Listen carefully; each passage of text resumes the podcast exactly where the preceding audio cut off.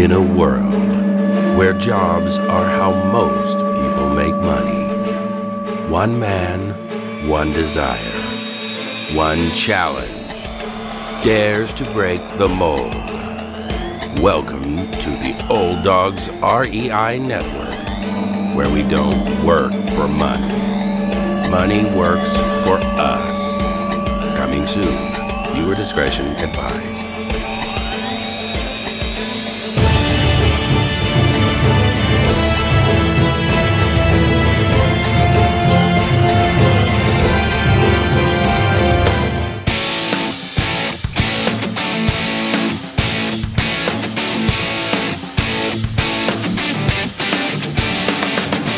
Welcome to the Old Dogs REI Network, where cash flow is king.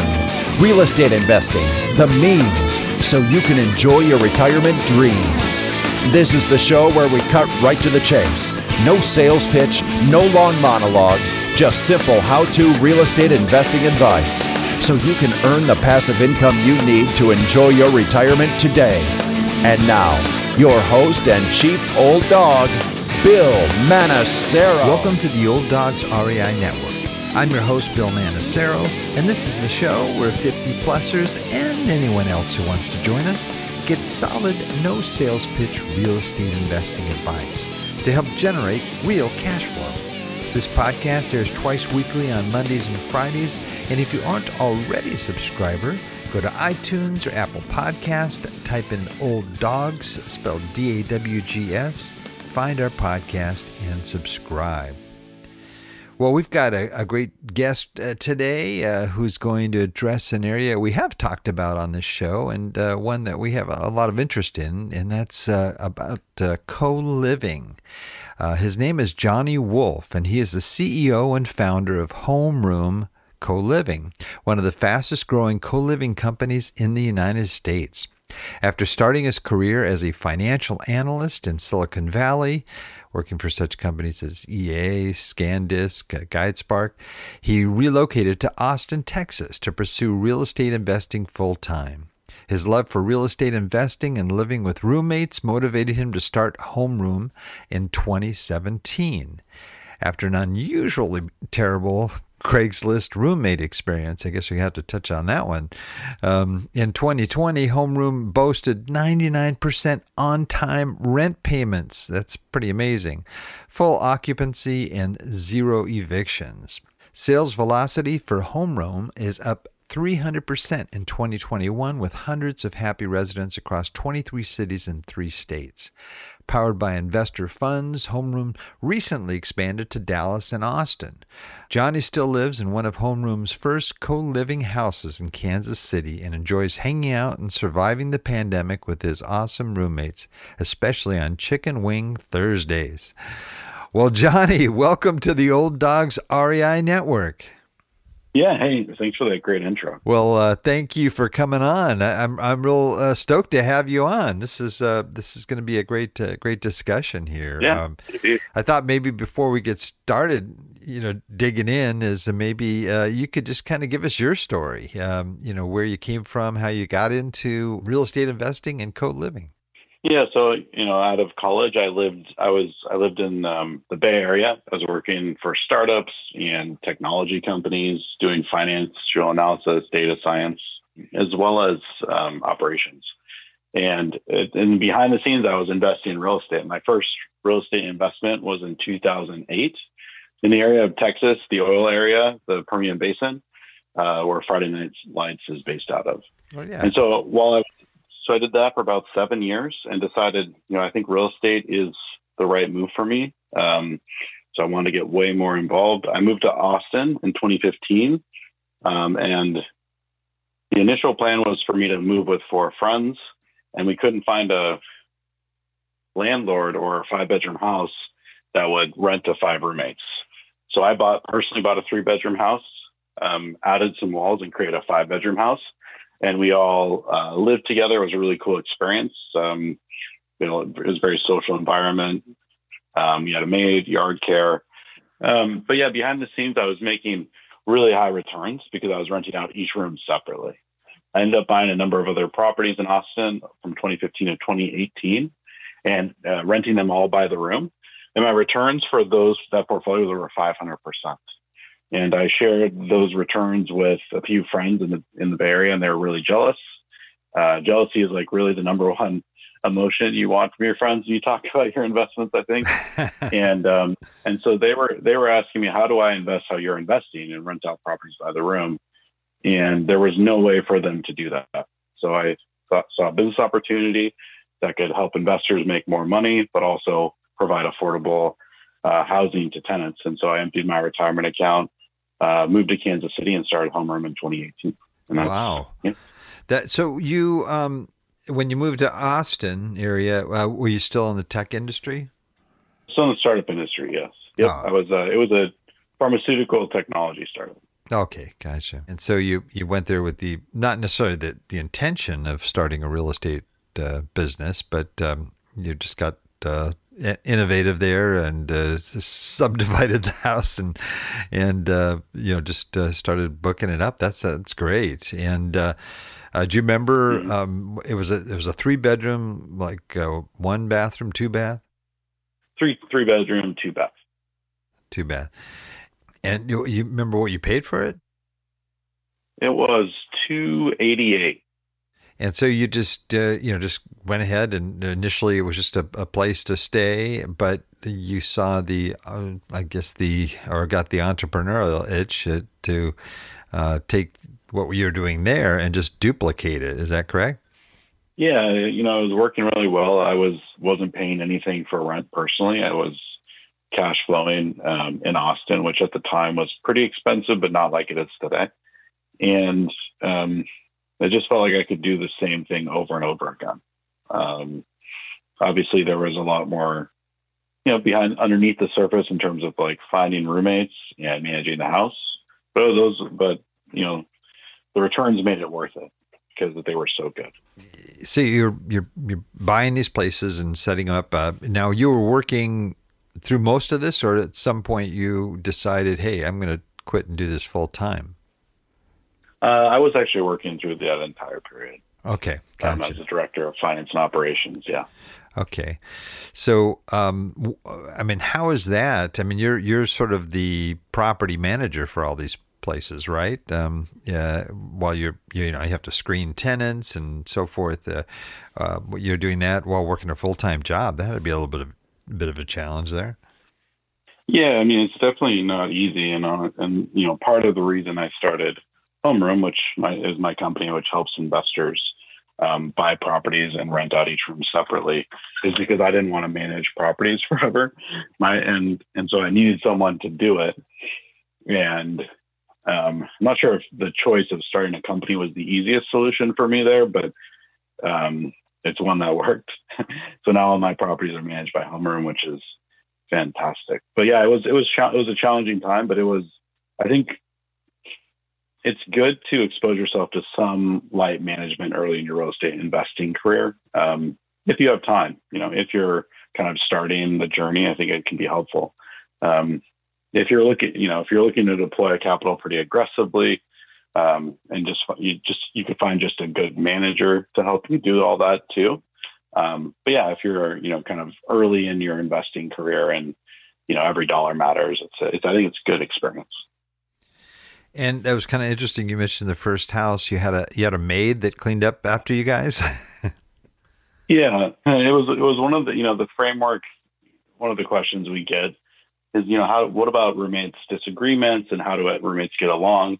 And there were a few things that seemed to create tension between the roommates, and one of them was like dishes in the sink, um, dividing bills and getting paid back. Um, you know, and just general. And so with homeroom, we've actually worked to like, kind of like I did at that property, is do things that will remove stress from the roommates. And so by having a maid every month, it took away like that pressure that you need to clean or why isn't, you know, why isn't this one roommate clean as much as I am? Uh, and create just a more peaceful environment. So that's something I did at that house, and that's something we I did at every subsequent house as well. And the maid only comes in once a month. Yeah, it's enough to make sure that it stays in in good good condition.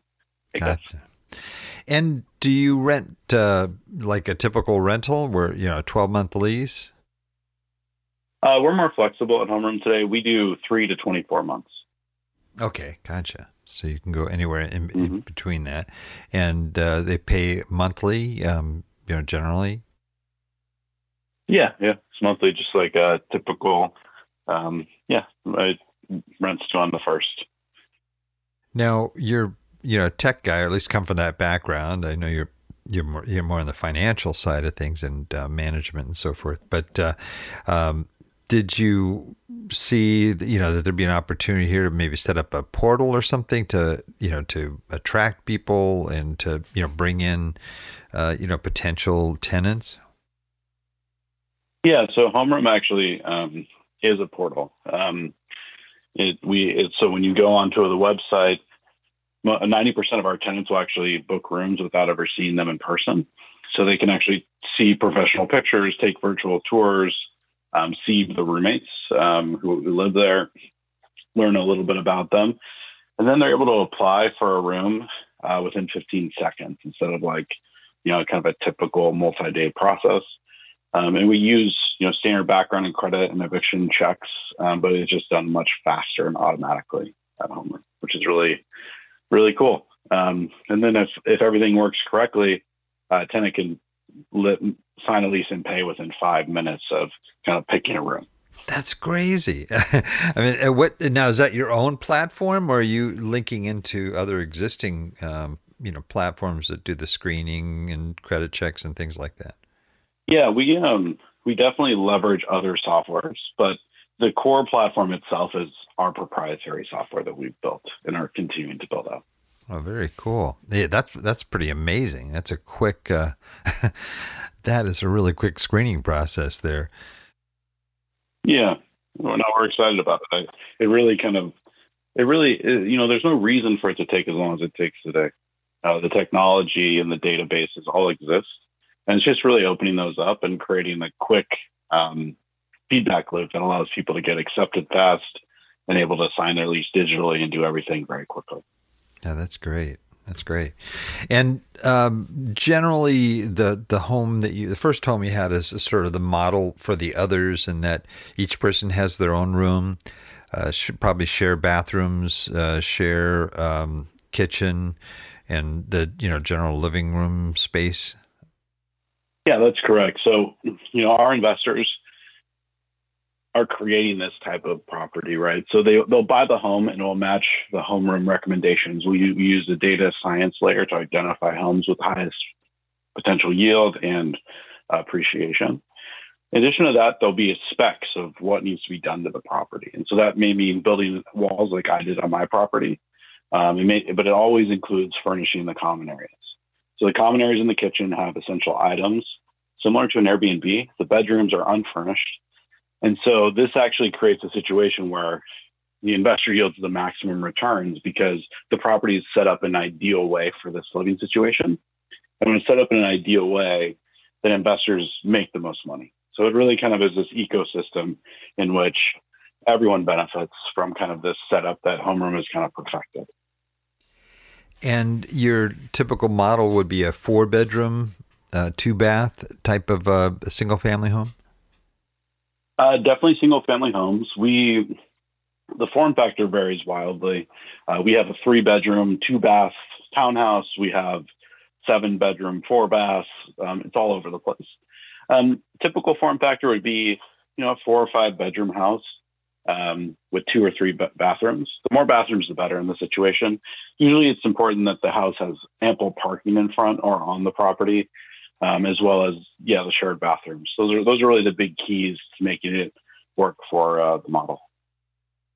Now, a, a, new investor coming in that says, "Yeah, uh, this sounds like this might be a good good deal for me." Um, what what price point uh, are they usually looking at, or is it all over the board? Uh, and are they picking only within the markets that you're in? Um, like I uh, mentioned, Dallas, Austin, and uh, Kansas City, um, or, or, can they go to other other markets?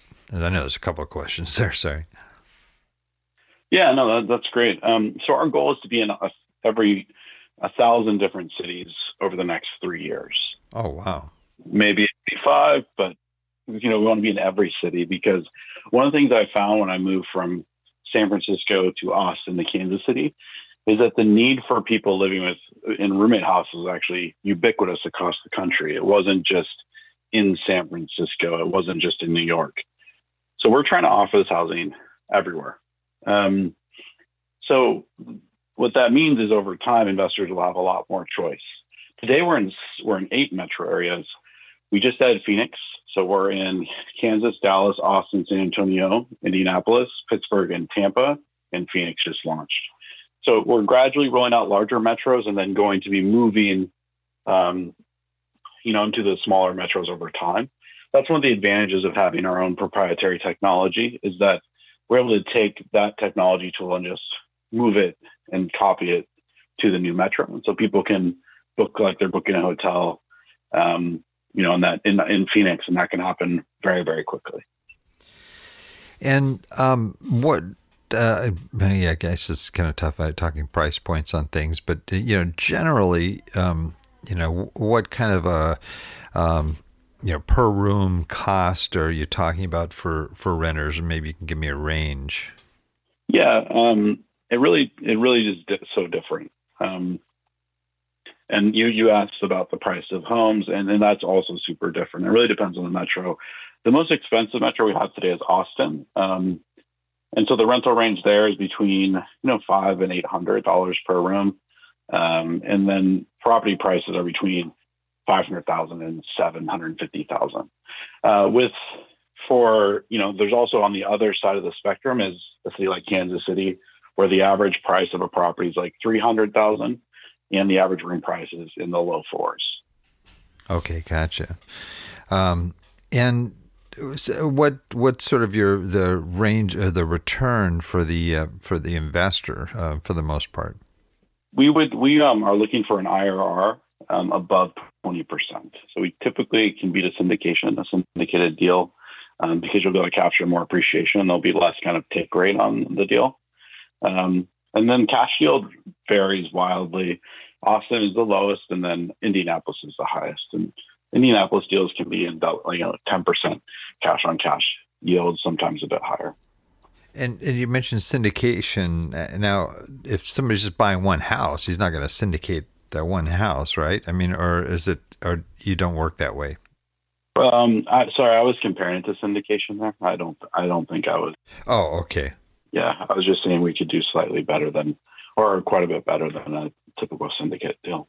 Yeah, because I was thinking IRR, you, are building it into that the cost of the sale of the property, right? And most of these people are, are holding on to them for a longer term, I would imagine. Correct. Yep. Most people were. We recommend a ten year holding period. Gotcha. Okay. Um, and uh, now, do you have you know properties that are available? Let's say an investor comes and he has no idea what you know where he's going to find a property. Do you have some that are available that uh, investors can come in and, and look at and uh, you know as possible investments? Yeah, the way we typically work is it's more made to order type investments. Our we use a technology that looks at every property that hits the MLS and underwrites the deal um, to make basically to show uh, potential returns. And if one of the deals uh, is in the top 10%, then we'll actually share that with our investor network and say, hey, here's a property we forecast it'll have a cash yield of 7%, and the IRR will be 23% for you if you buy with leverage. And so that's typically um, how we'll operate. Um, we do occasionally have deal people that will sell their properties, and then those will be available as well. But usually, we're going to buy a home on the MLS, do the work to the property to make it a, into a co-living property, and then we'll list it on the platform. And that's the typical uh, mode in which we operate. Got it. You'll find the investor after the property is ready, right? I would think that there'd be a, as with any rentals that uh, are out there, you know, there's got to be that property management element. Um, the person who has to deal with the clogged toilets and the, um, you know, or the maybe the disputes between you know roommates, um, you know, uh, everything from I don't know lawn care or whatever um, across the board. Um, Is there somebody in that role, or is that the investor's uh, responsibility? Yeah, so Homeroom actually will handle all of that, and it's a purely passive investment for real estate investors. Okay, so you have people on your staff that will coordinate uh, any kind of maintenance repairs, um, uh, you know, or even eviction issues, things like that. Mm-hmm. Yep, it's all handled for the investors. They don't have to worry about anything. Okay, well that's cool. As far as you know, what you have, um, you know, currently in your in your offering, um, what seems to be the you know the most popular type of home or situation, you know, you could just you know give me an idea the, the, where the strongest demand would be. It varies by investor. Um, some investors, kind of early in their investment life cycle, are typically are looking for appreciation. So they'll, they'll uh, there's a lot there's a strong interest in appreciation markets like Austin or Phoenix, um, and that's you know very, those are very popular, um, especially among technology workers. Uh, we also have, but for investors who are looking for more passive yield, they'll tend towards the cash flow markets like Kansas City, Indianapolis, and Pittsburgh. So it really depends on the investor's um, preference and what they're really what they really want. If they want to build wealth or do they want to uh, achieve more passive income.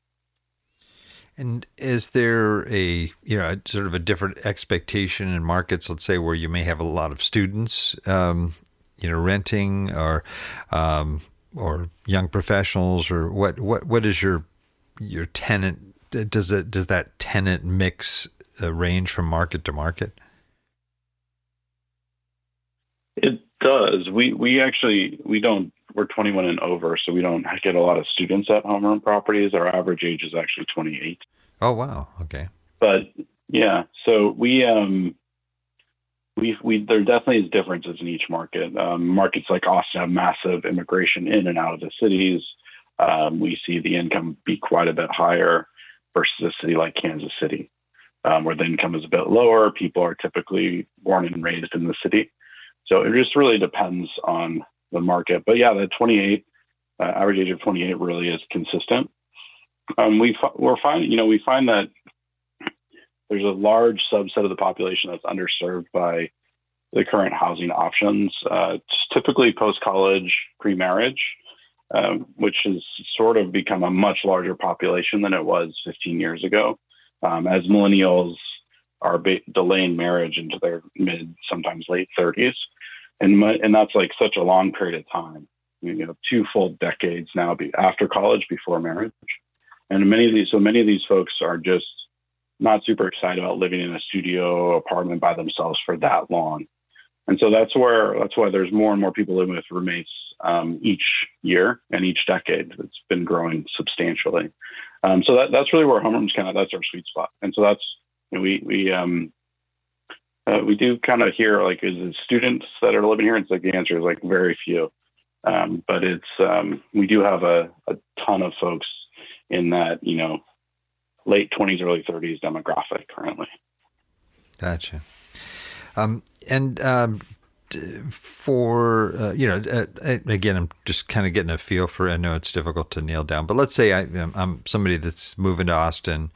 Um, what would I be able to get a room for? What would be a competitive rate? Uh, between five and eight hundred would be, I think, pretty competitive. Okay, yeah, because rent, rents in Austin, especially, are just through the roof right now. so um, that's yeah, yeah no, they're they're going they're going crazy. It's funny, yeah. And and how is uh, how are utilities handled? Um, are they um, are they paid separately, um, or is that factored into the rent amount? We have an amenities and, uh, services fee, and so amenities include utilities. So our, our um, tenants pay a fixed amount each month, um, and that goes to cover all the utilities, internet, main service, yard care, everything. Gotcha. Well, um, you know, just uh, starting out, I mean, you you you definitely have uh, you know take this to to a, a, new level here, and it sounds exciting that you you know moving forward. Um, what, what, would you say? You know, one of the biggest mistakes was early on that um, that you've learned from, and uh, uh that has helped you to you know actually put together a better company. Yeah, I mean, you know, we've learned a number of things. You know, one is um, who you hire matters more than almost anything else, and you know, it's really it's hiring really really well is really difficult. It's the, kind of the hardest thing, um, but it seems to always be worth it. In our case, we find we have massive um, progress when we hire a really great person, um, even though it takes a lot of time and it can be exhausting to, to work that, you know, to essentially be that selective. Um, and then when you hire someone that's not amazing, it ends, you know, it ends up costing you a lot of time because you could have been looking for the right person. So that's been a big learning at the company. Um, the other is alignment of around incentives. So one of the key things we make sure that we're doing is that the people who are in charge of sales are also in charge of the customer experience. And so that we're not selling something that we can't deliver on because um, I, we think that the disconnection between the salesperson and the customer's experience after they buy, um, if that's not aligned, then you end up having a lot of unhappy customers. So we've worked, we've you know set it up so on both sides, on the tenant and on the investor side of the marketplace, we have that alignment so that our sales folks are really trying to sell what we have and have the and people are happy with what they get. Right, right, and that uh, the property management. Um, I don't know, individual or team or whatever in, in each market. Um, how much interface do they have with the actual uh, tenants? We're interacting with tenants as, as needed.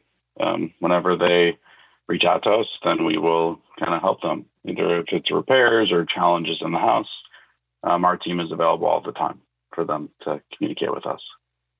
Okay, so they don't just you know schedule regular drop bys just to check on things. Um, they just they they don't only go if, if if contacted, right? The main service is in there once a month, and so they'll actually do a kind of a, a state of the house report to us. So we'll be able to kind of see what's inside, and we um, the maids will actually grade the house for cleanliness and report issues. So we're in there probably we're in there at least every month, but sometimes more often. But in terms of our team interfacing with the tenants directly, it's only as needed. Right.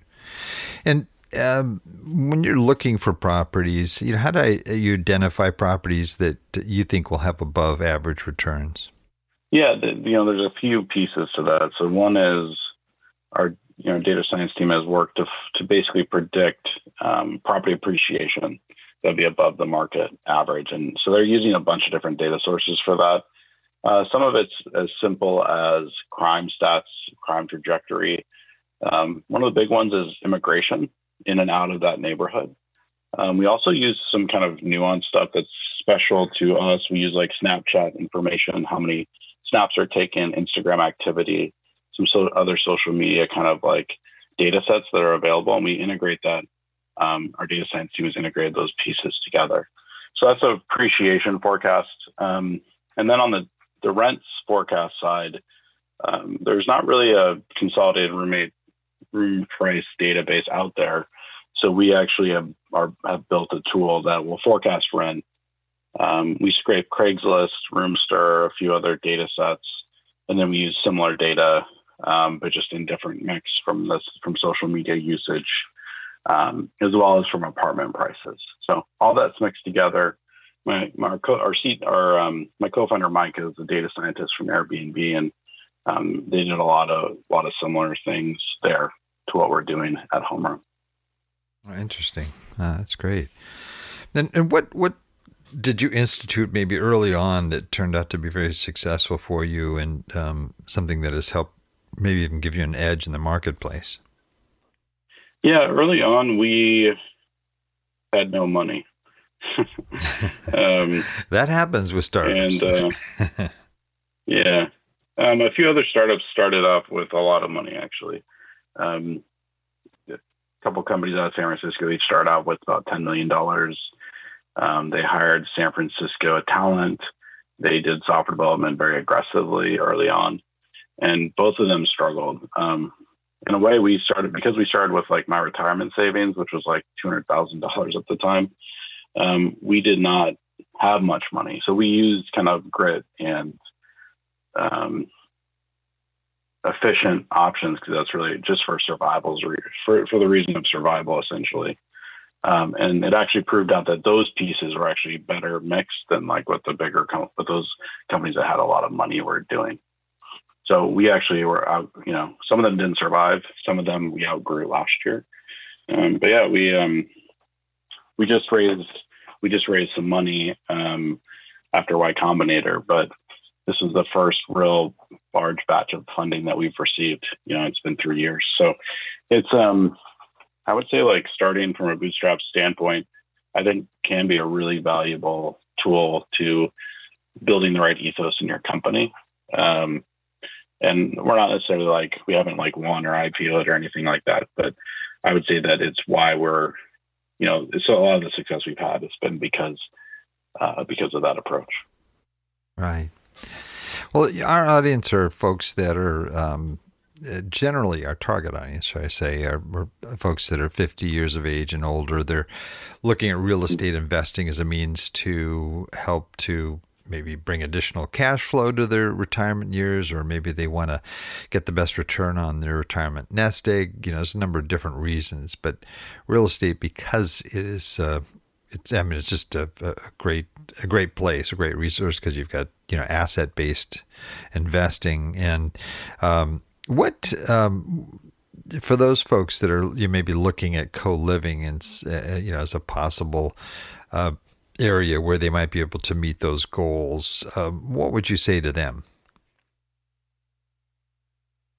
Yeah, I mean, I think real estate investing is a fantastic tool for kind of yield and wealth generation. It's it's really like, you know, the returns profile really mirrors that of like a stock and a bond mixed together. Um, but if the stock didn't really go down, right? Because real estate doesn't really go down um, in the middle of the United States, right? It just even during like 2006 through 2008, um, prices in like Austin and Dallas and Kansas City went down less than 10%. So you're looking at like one time in 50 years where we've seen a big decrease. Um, so that's why I just think real estate is the asset class for like, you know, later later um, investment stage in life. It it's so unerratic. It's so consistent. Um, it's mirrored inflation's uh, inc- value increase for so long. Um, so I, I, just think it's it's second to none. Um, because when you look at like bonds or treasuries, any of these other passive income tools, like they're just not yielding enough. So I do think that real estate is, is definitely should be in the mix there. Um, I personally am way over indexed on real estate. I have all my money in real estate, and I do not regret it at all um, for that reason. And and why would you uh, maybe recommend or not recommend uh, co-living as uh, a, a more specific niche for uh, real estate investors?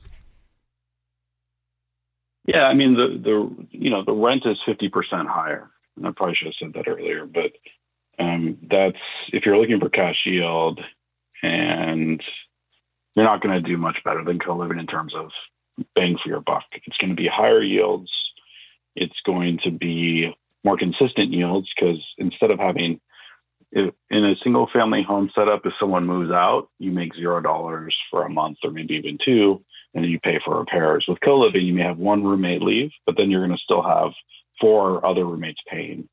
So every month you'll have income. So it's a much more consistent revenue stream. Um, it's a higher revenue stream. Um, so yeah, I just I think it's probably the best if you're looking for stability with premium yield, I don't think there's a better option than co-living real estate. Um, you know, short-term rentals is interesting as well, good yields, but the consistency, you know, you have to question that, especially after what we saw in 2020 and 2021. And uh, what percentage does uh, Homeroom take uh, out of that equation uh, for investors if they, you know, they buy that property? Yeah, so we charge a 15% platform fee that's similar to Airbnb. Okay, gotcha. And that covers everything, huh? Mm-hmm. Covers everything. That's great. That's really good.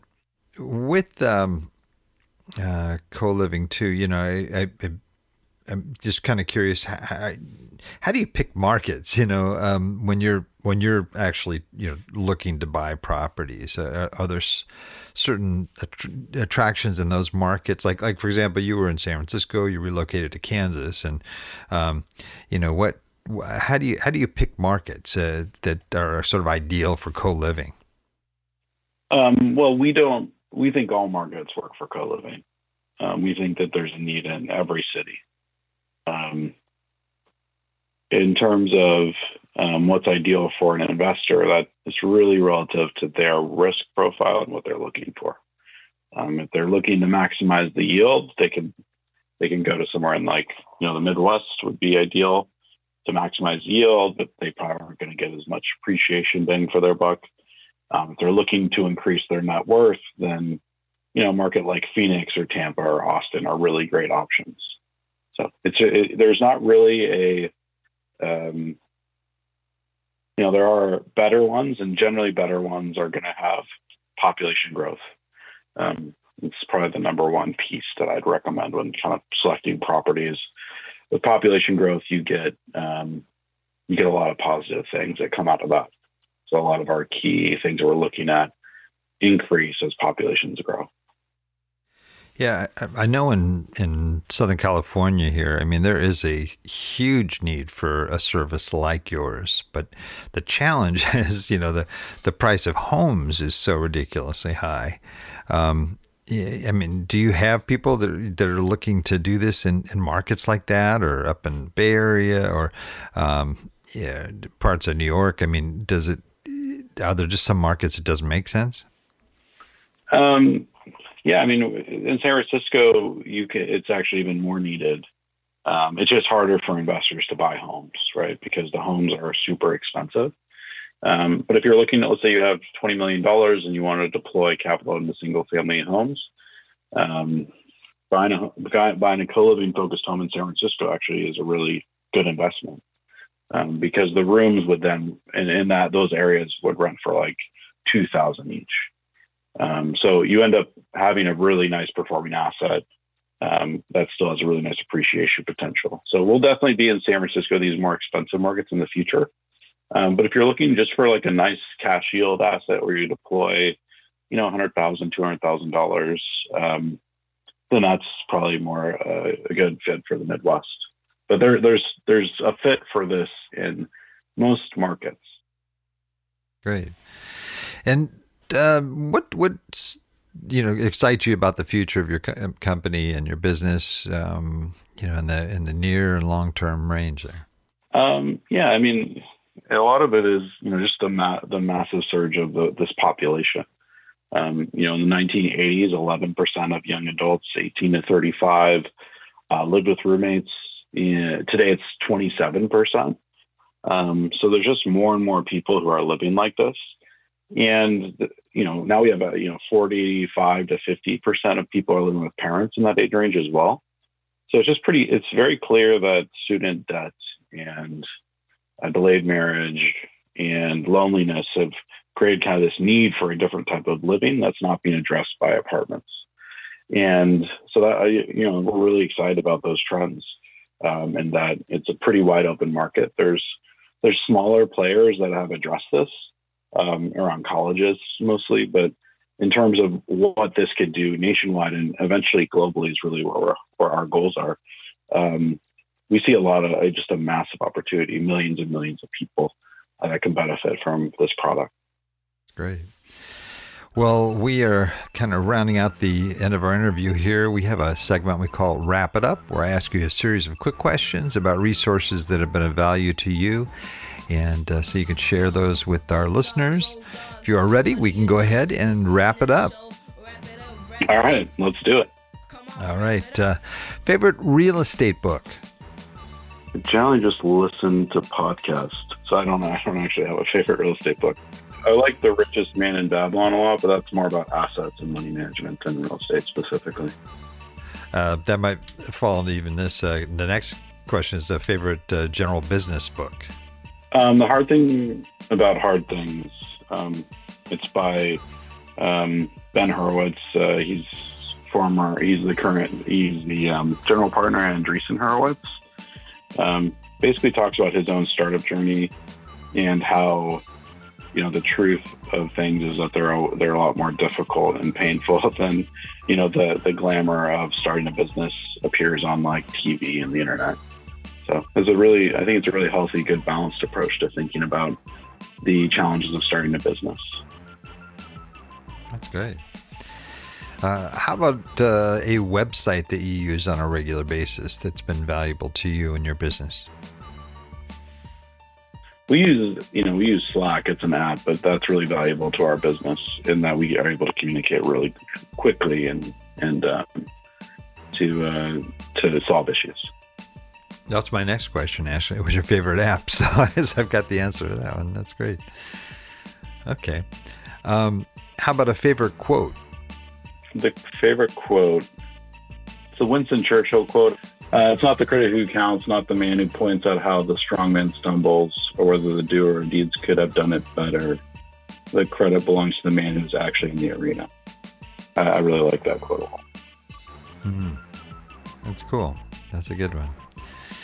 And uh, here uh, is our final question. If you lost absolutely everything, all your assets, and you had to start all over, and knowing what you already know, and you only had $1,000 in cash, what would you do with that $1,000 to relaunch your real estate investing business? Yeah, so if I had $1,000 to relaunch my real estate business, I would do exactly what I did in Austin. There's down payment assistance programs that are available kind of nationwide. Um, so if you're going to buy a primary residence, a lot of times you can do it with no money down um, with the help of a, of a down payment assistance program. So I would buy a new home um, probably in Austin again, but maybe it would be in Tampa or Boise or somewhere else that's really appreciating quickly. Um, and I'd rent out bedrooms and I'd live there.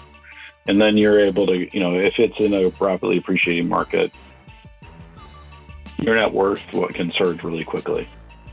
And so you could turn a thousand dollars into a couple hundred thousand in a few years. Um, but that's a great foundation for um, rebuilding a, a real estate business because you're able to pull some of the cash out as the appreciation happens. I like that. That's great. Well, I'm sure there's a lot of folks that uh, listening today that uh, want to find out more about uh, your business, what you do, and you know maybe they're even interested in investing. Um, what's the best way for folks to reach you? Yeah, you can reach me at johnny at livehomeroom.com. Happy to respond to any questions about, um, you know, buying houses, renting out rooms, um, anything in that vein. Uh, and then livehomeroom.com slash invest is how you would uh, talk to us and set up a call with one of our team members to learn about uh, potentially investing with Homeroom. Great, great. Well, we have a tradition here. Um, we are called the Old Dogs REI Network, and uh, so our guests uh, close us out each um, episode with their best old hound dog howl. And uh, yeah, you know, you're in Kansas cool. City. I know they got hound dogs down there. So uh, just go ahead, just give us your best attempt here. All right, I have a cold, so my voice is shot, but. All right, that was good. It was still good. Thank you. All right, Johnny. Well, thank you so much for being on. It's been uh, really informative. Some some good stuff here for our listeners. Awesome. Yeah, no, it was really happy, really awesome to be here. Thanks for all your great questions and really thank you for for talking to me today. No, it's my pleasure. I also want to thank all our old dog listeners out there too for joining us. I know there's a lot of other things you could be doing right now, but the fact that you've taken the time to join us means a lot, and we really appreciate it. Please note everything that Johnny spoke about today uh, will be outlined in detail in our uh, show notes on the Old Dogs website at olddogsreinetwork.com forward slash blog and you'll look for the episode in, with uh, uh, Johnny Wolf. Well, that is the show for today. Remember, cash flow is king and real estate investing the means. Until next time, keep moving forward and may God bless. Thank you very much for visiting the Old Dogs REI Network. We would greatly appreciate if you would stop by iTunes and let us know what you think of the show. We would love if you could subscribe to the podcast, give us a five star rating, and write a review. The more ratings and reviews we receive, the more visible the podcast will be to others. Thank you.